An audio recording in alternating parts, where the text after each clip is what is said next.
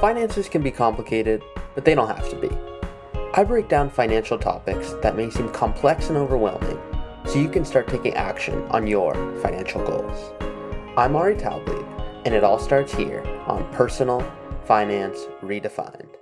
Welcome back to another episode. Another episode means another topic, and Today is a listener question, so please keep submitting those questions. My website is personalfinanceredefined.co.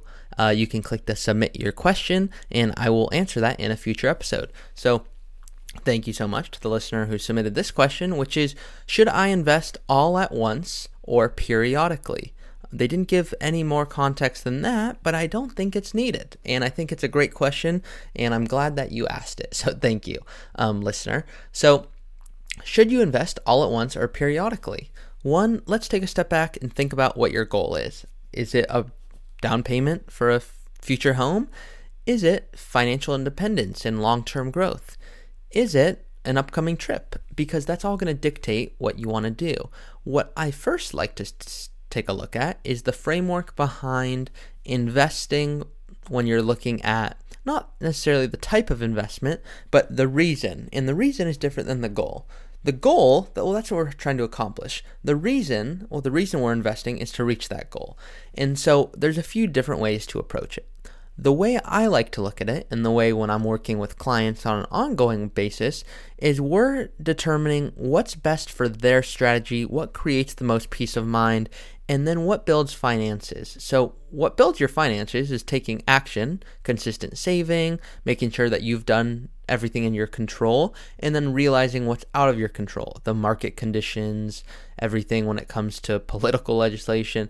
Now, you can do your part, but understanding what's in your control and what's not is very important. And so, what people often ask, just like this listener, is let's say I've got $50,000 and it just feels risky to put it all into the stock market all at once. And it, and it absolutely makes sense why that's the case. It does it make more sense and does it feel better to put it in periodically? Meaning instead of fifty thousand dollars all at once, how about a thousand dollars a month? That feels safer. And the answer is that there's no one perfect way to invest cash every time. The benefits of doing the periodic approach, so $1,000 a month, that's known as dollar cost averaging and it can reduce the impact of a short term price swing. So if the market goes down a whole bunch, well, you're kind of thankful. In fact, not kind of, you are thankful because you, all of your $50,000 didn't go down that month a whole lot because you only put a thousand in. Well, that's great. Now it goes the other way, whereas if the market had a really good month, only $1,000 got to participate in that growth as opposed to $50,000. But there, at the end of the day, there's only so much you can do to plan for a market crash. One of the downsides to dollar cost averaging, and we like to look at the pros and cons to everything. That's our approach. And so, one of the downsides to dollar cost averaging is the opportunity cost of holding on to extra cash. This is the number one thing that happens. And what I mean by that is that we are not all rational humans.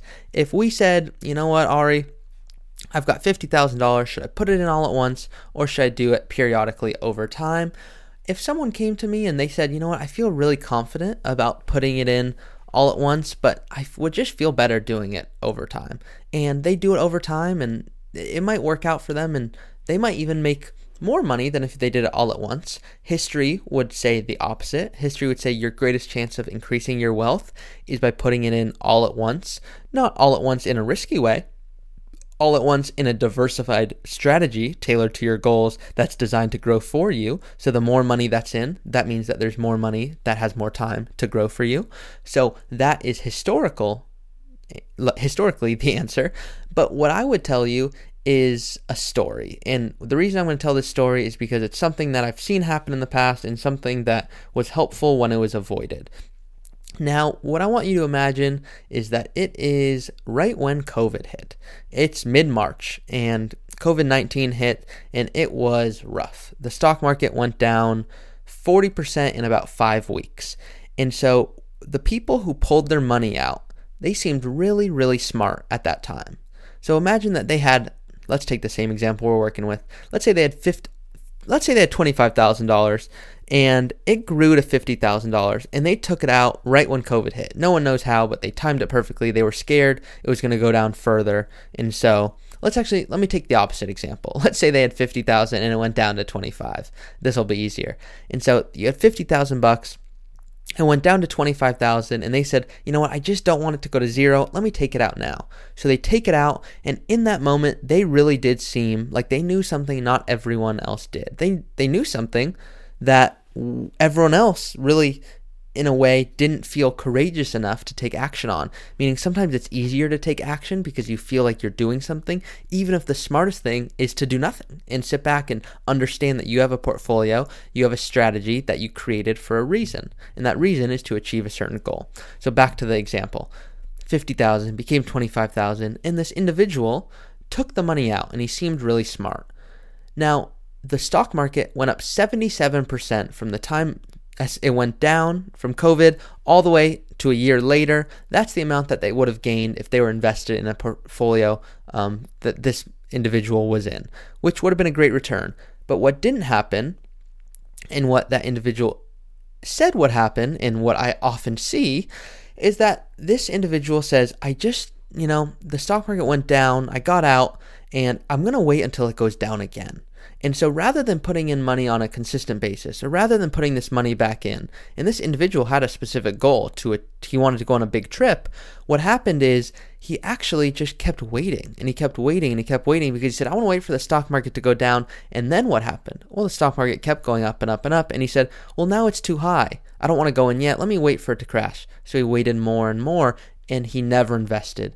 And the amount of growth he lost out on was substantial. He had the 50 thousand that went to the 25 and so I'm using different numbers, but the same principle stands is that 50% of his value was lost and it never got recovered because he didn't stay invested. If he would have left it $50,000 in, it might have went in fact, it would have gone even further down perhaps than 25 the way he was invested.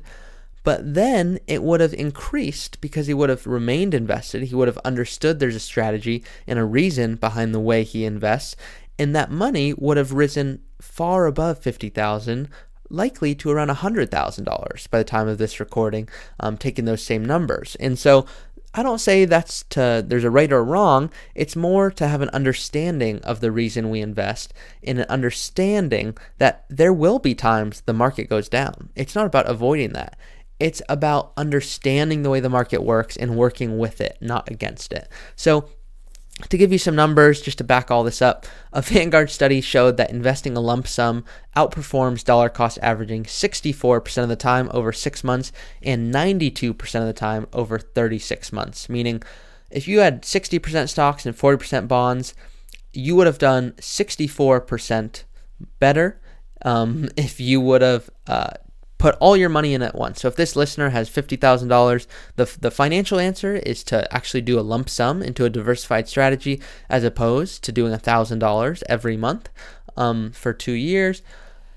And that's not the whole story. Sometimes doing dollar cost average approach, you know, it keeps you disciplined, it keeps it consistent. You're on auto pay. I'm a big fan of automating for all of you who know, and that's the reason that people invest. And so that's the the different options. That's a different way of thinking about whether it comes to periodic investing versus lump sum. And once again, I always ask people think about what you can control and what you can't because the stock market it's not a place to invest if you're hoping to get a quick return. The dollar cost averaging approach, it will help reduce the, the short-term impact of price swings on your performance, but consider focusing on the long-term goals you're investing for time in the market better than timing the market.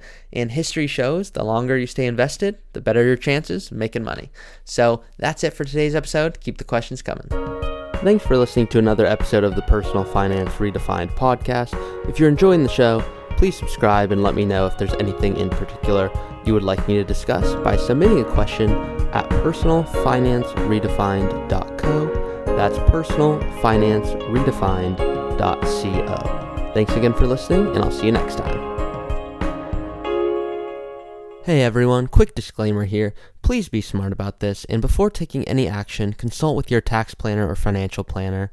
Nothing in this podcast should be construed as investment, tax, legal, or other financial advice. It's for informational purposes only.